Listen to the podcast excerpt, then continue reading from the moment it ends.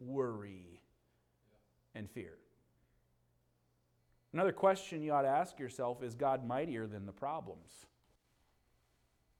Or are these problems too big that God can't even handle them? Is he mightier than the problems? Well, we would say, yeah, duh. All right, then why are we worrying and fear and full of fear? I think all we need to do is look at the maniac of Gadara. That guy had some problems, didn't he? He was wailing and crying and screaming, possessed of devils, cutting himself in chains. I'm like, his, that guy had some problems. And what happened when Jesus came along? He was found sitting clothed in his right mind. I think he's mightier than the problems. Another question you ought to ask yourself is Does he have the answer to my questions? Is God sovereign over these circumstances? Yes. Is he mightier than the problems? Yes. Does he have the answer to the questions? Yes. According to the Word of God, the answer is yes, yes, and yes. He is the solution, He is the answer. So, why do we live in worry and fear? The point that I'm making here is that He is the answer, His Word is the solution, and we've got to utilize the resources that God has already given to us, provided. And He said, I'll keep you in perfect peace. Lord willing, I'm going to start a series of messages here real soon on finding calm in a chaotic world. We're going to use Philippians 4 verses 6 through 8 or so as our text, our thesis, and see what the Word of God teaches us. God made a promise to us that He would do this, but there's a part that we've got to play in order to find the promise. And so, Lord willing, we'll start that very soon. But let me just say this in concluding this thought anxiety comes with life, friend. That's part of the human condition. But it should not dominate our life. Amen? Jesus knew what was about to go down. Jesus knew the disciples were going to be afraid, they were going to be alone, they were going to be confused. And instead of thinking about himself in his last hours, he wasn't concerned with himself, but he was teaching and he was bringing comfort to his disciples because he knew their need. That's the wisdom of the Lord. Secondly, what else did he know? He knew the time, number one, but he also knew the traitor. Look at verse 2. And supper being ended, the devil having now put into his heart, into the heart of Judas Iscariot, Simon's son, to betray him. Jesus knew the traitor. He knew the time, he knew the traitor. Among the twelve was one, one who looked like the others. He walked with them, he ate with them, he witnessed the miracles of Jesus with them, he heard the words that Jesus said, he was taught of Jesus, he endured the storms that the disciples went through. And the Bible says that he even carried the bag or the purse. He was the treasurer of the group, if you will. And by all accounts, you would look at the life of Judas, and you might even think that Judas held a more prominent position than some of the other disciples, if nothing else, for the fact that a lot more is mentioned about him than other disciples. But the fact is, is that Judas had part with them from the very beginning. Judas had the appearance of being a devoted and honest servant of the Lord. He carried the money with him. But inwardly, Judas was a man who was filled with greed, he was filled with contempt, he was filled with wickedness, and the Bible says that Judas was a thief. Judas had lived among the followers of Christ, but Judas did not have a personal relationship with Christ. Judas had never trusted him as his personal Savior. And Jesus was well aware of the heart of Judas. He knew who would betray him. And you know what? Let me make this application here, friend, because Jesus still sees a whole lot more than the outward appearance. He sees the heart. John chapter 10 and verse 14, Jesus said, I am the good shepherd. I know my sheep and am known of mine. Jesus knows who are his. He's aware of the condition of everyone's heart. He's aware of the condition of your heart today. And I've said this, if I've said it once, I've said it a hundred times. Good, Bible believing, doctrinally strong Baptist churches so often are filled, filled with people who look like, who talk like, who walk like all the others, but inside there is no life. And what's the reason for that? So often the reason is because, you know, at one point they made a profession of faith and, and now they've got this image that they have to keep up and they have to make everybody see that I'm a Christian. But inside, they're full of chaos. Inside, they're in turmoil because they won't admit what they really are. And how many people are going to die and go to hell from Baptist pews? because there's no life inside. But we've got an image we've got to keep up, a name, a bunch of Judases. Jesus was well aware of Judas's heart. He's aware of your heart condition today. We might deceive others, but we can never deceive God. And we might say, how was this possible for Judas? How was it possible for him to walk among the disciples and live in the life that he lived? And in the end, I mean, being right next to the very Son of God, and in the end, betray him. You say, how is that possible? But I would equally say, how is it possible for folks to come to church for years and years and years and never, ever truly be saved. How is it possible? Well, here's why it's possible. Jeremiah 17 9 says that the heart is deceitful above all things and desperately wicked. To the point that we can't even know how wicked it is. Who can know it? Listen, I just heard the testimony of a lady who recently got saved a member of a good Baptist church for 42 years. And you know what she said? Her testimony was after 42 years, I finally got rid of the religion. You know what? Baptist religion, if that's what it is, is no different than Catholic religion.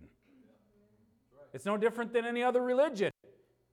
Religion's going to take you to hell. We can live a life that, that, that looks good on the outside, but all it is is religion. Where's the relationship?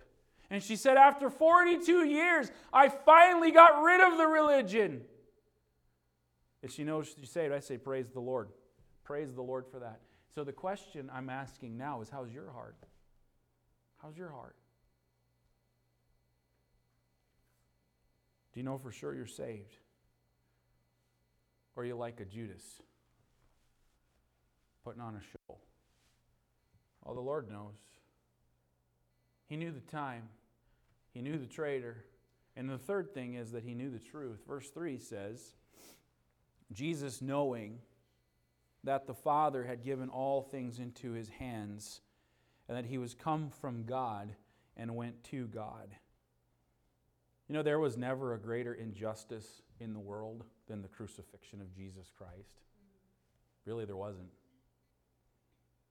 He was holy, sinless, the Son of God, and yet he was condemned to die. A man who was without guilt, a man who was without shame. In fact, a vile, convicted murderer was released, and Jesus was crucified. There was no greater injustice ever done in this world than the crucifixion of Jesus Christ. And it was a great injustice, the, the worst one ever committed. But you know what? It wasn't in vain. It was God's plan from the very beginning. It's why Jesus came into this world. He was born to die for transgression of, of sinners. He knew that this was the Father's will. He knew that this was for the redemption of mankind. He knew John 3:16, for God so loved the world that he gave his only begotten son. He left the splendor of heaven. He came robed in flesh to purchase our redemption. And Jesus knew that by submitting to the cross, what he was doing was fulfilling God the Father's will. And I'm saying to you, if you're saved today and you know the Lord, think on this. It's an amazing thing that he came at all. And he came for you. You ought to thank him and praise him.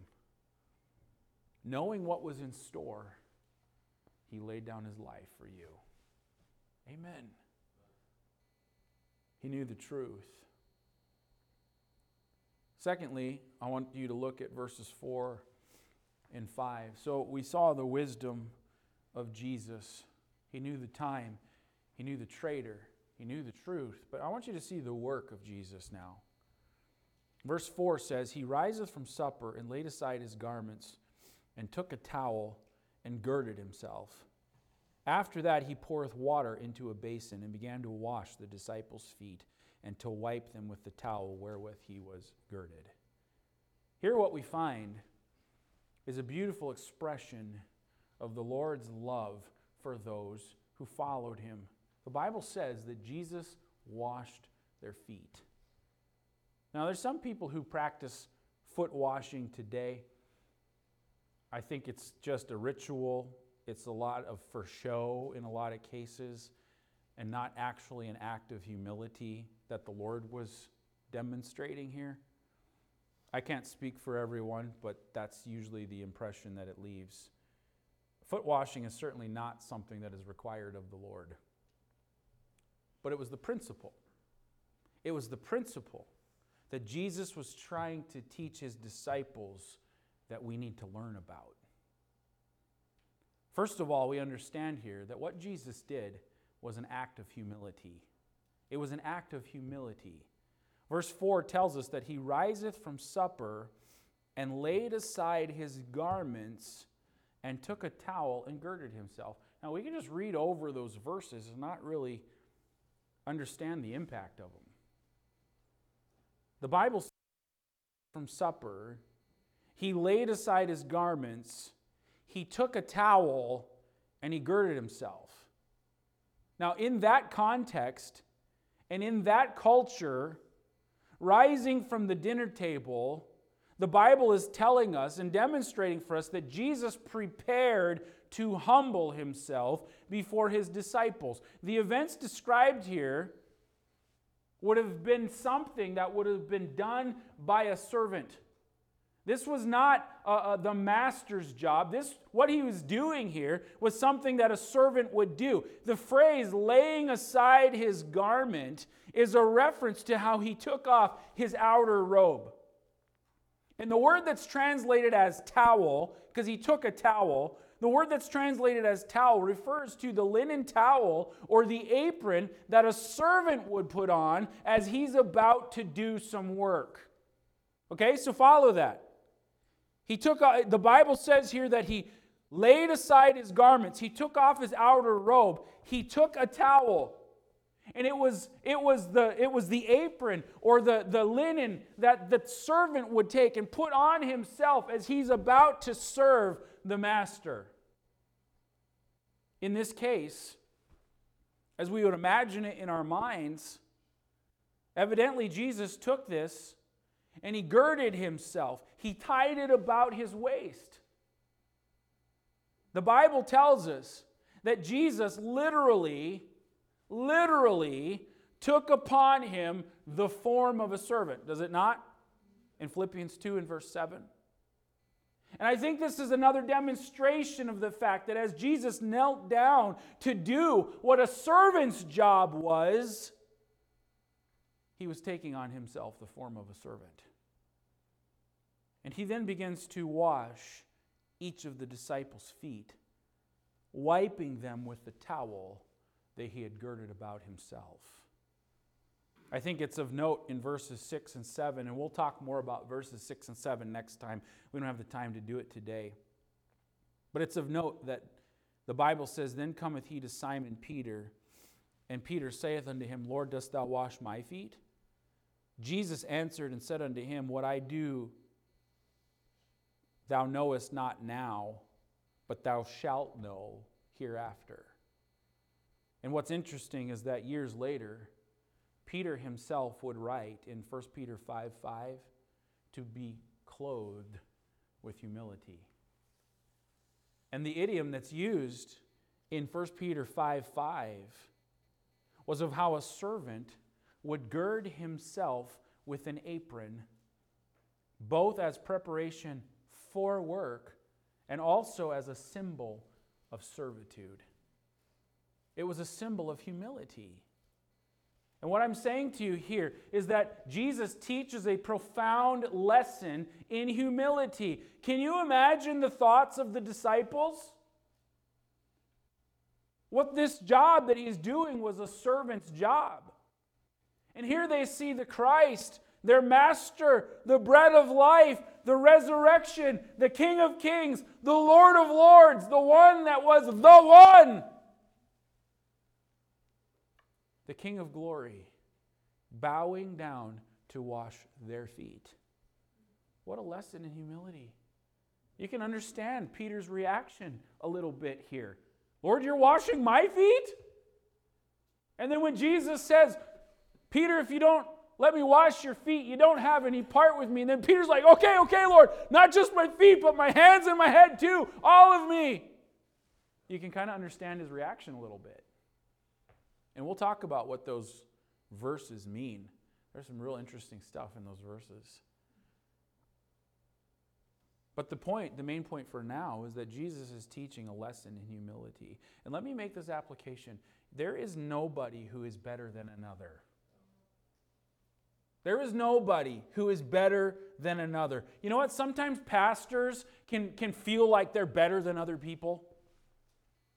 They have a position they study the Word of God. They know.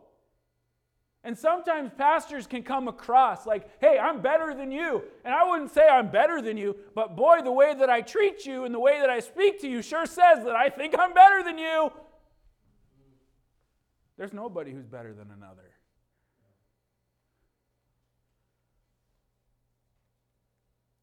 I think sometimes that happens in churches with church members too when little cliques start to form. Now, there's nothing wrong with peer groups.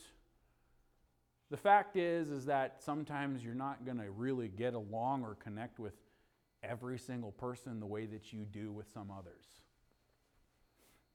And there's differences in generations. And so sometimes there are definitely peer groups. That's okay, but you know what's not okay? Cliques in a church. That's not okay where, like in the church at Corinth, for example, there were groups of people, and some said, I'm of Paul, some said, I'm of Apollos. I like Pastor Paul better than I like Pastor Paul. Oh, well, I'm still way better than all of you because I'm of Jesus. I'm super spiritual. That's what was happening in the church at Corinth. And Paul said, You're carnal, you're ungodly, you're wicked. It's carnal to think that way. But you know what? That's what happens in churches sometimes. Little cliques form. And others aren't really welcome into our clique. Because we just don't, we don't see eye to eye. We don't get along. And so they're not welcome into our clique, as if somehow our circle of friends is better than yours. Okay? Understand what I'm saying? I don't think that that's happening in this church. I'm just, this is the text. So we're just going to go with it. Or an application to it. Okay? All I'm saying is this Jesus teaches us something here an act of humility that nobody is better than another. And here's the Almighty, here's the King who's bowing to serve. That's the kind of heart attitude that we ought to have one to another. Because Jesus says to his disciples, Do you know what, I, you know what I've done to you? You know, do you know what I'm trying to teach you here? I'm leaving you an example. I've washed your feet. You should wash each other's feet. That's not relegated just to foot washing, friend. It's an act of service and humility. We ought to have the heart to serve one another. Look at verse 5. In verse 5, we see an act of consistency. After that, he pours water into a basin and began to wash the disciples' feet and to wipe them with the towel wherewith he was girded. Just a note here there's no distinction that anybody is left out in this. He washed the disciples' feet, all of them all of their feet. It might not have been difficult to wash John's feet because the Bible says that John was the disciple whom Jesus loved. They were close. John laid on his bosom. Amen? What about Peter? Was it hard to wash Peter's feet? Jesus knew that Peter was going to deny him just in a little while. Peter didn't even know that, but Jesus did. What about Thomas? Jesus knew that Thomas would doubt him. What about Judas? He knew that Judas was about to betray him. And knowing all of that, we see a humble servant washing all their feet. Not one is left out. He is the King of Kings. He is the Lord of Lords. And what it tells us that no matter what the heart condition, Jesus still had time for everyone. He came as a sacrifice for all. He was consistent in his work. Jesus doesn't see people the way that we see people. He doesn't see a worthless addict. He doesn't see an abusive spouse. He doesn't see a convicted felon. He doesn't see someone who we think is just a jerk. He doesn't see that. He sees people souls. Some in need of salvation, some in need of restoration, some in need of comfort. And all I'm saying to you is this Jesus gave us an example. And our labor for the Lord and our service for the Lord also ought to be consistent without prejudice and without favor. Lord, help me. Amen. We're going to need to stop here for the, today. We're running out of time. We've talked about the wisdom of Jesus. We've talked about the work of Jesus. Next time, we're going to talk about the lessons that Jesus teaches to his disciples in all of this. But in closing, just let me point you to verse 12 and verse 14. Verse 12 says So after he had washed their feet, and had taken his garments and was set down again, he said unto them, Know ye what I have done to you? And then verse 14, if then your Lord and if I then your Lord and master have washed your feet, ye also ought to wash one another's feet. There were two reasons why Jesus chooses this activity, washing their feet. Two reasons because of proud hearts because of dirty feet. The command that Jesus gives here is for them to wash one another's feet. He says, As I have done to you, you need to do this for each other. But the command to do for one another what Christ had done for them wasn't confined just to washing feet, friend. We don't practice that in our culture. The principle is this it's simply about humbling ourselves and serving somebody else. That's the principle. And if we, if, we, if we don't see this, then we've missed the whole point of it all. That Jesus left us an example to be humble and to be servants of others. Christianity is so much more than just some sort of creed or some sort of, uh, uh, you know, some sort of thing that we hold on paper. Christianity involves a lifestyle to be like Jesus Christ. So, question if that's the command of the Lord and the example that He left His disciples, and the application is for us as well to be humble and to serve other people. Question How can you model humility then to those around you? Let's make it practical.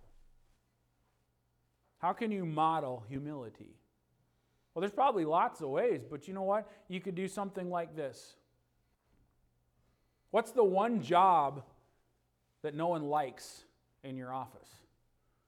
What's the one thing on a job site that nobody likes to do? What's the thing in your household that absolutely nobody likes to do?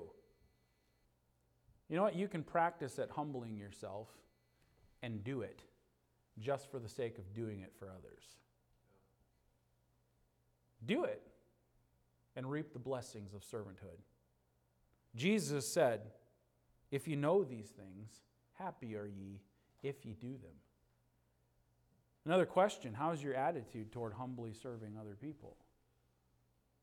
Verse 15, Jesus says, For I have given you an example that ye should do as I have done to you.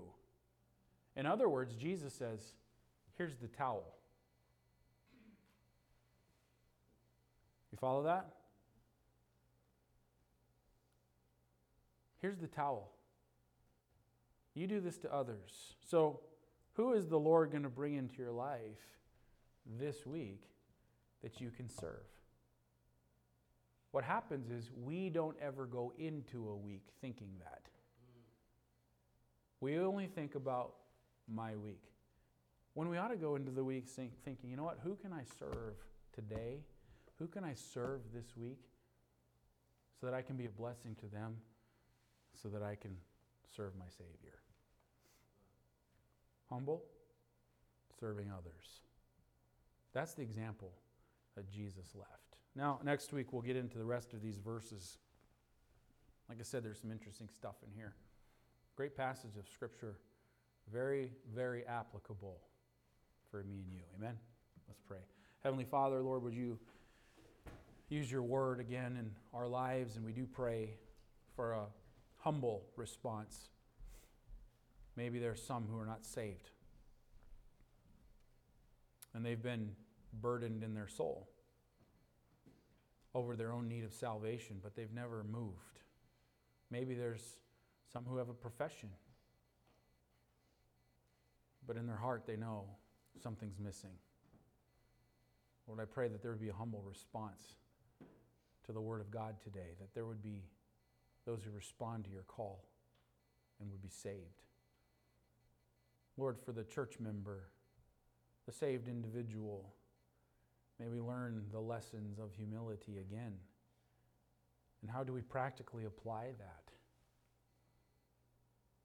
Lord, to see the truth that no one's better than another one, and we ought not to think of ourselves more highly than we ought.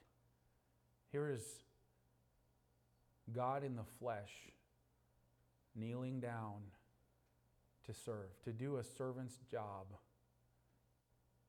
Lord, I pray that we'd take it to heart. In Jesus' name, amen. Let's all stand to our feet, heads bowed.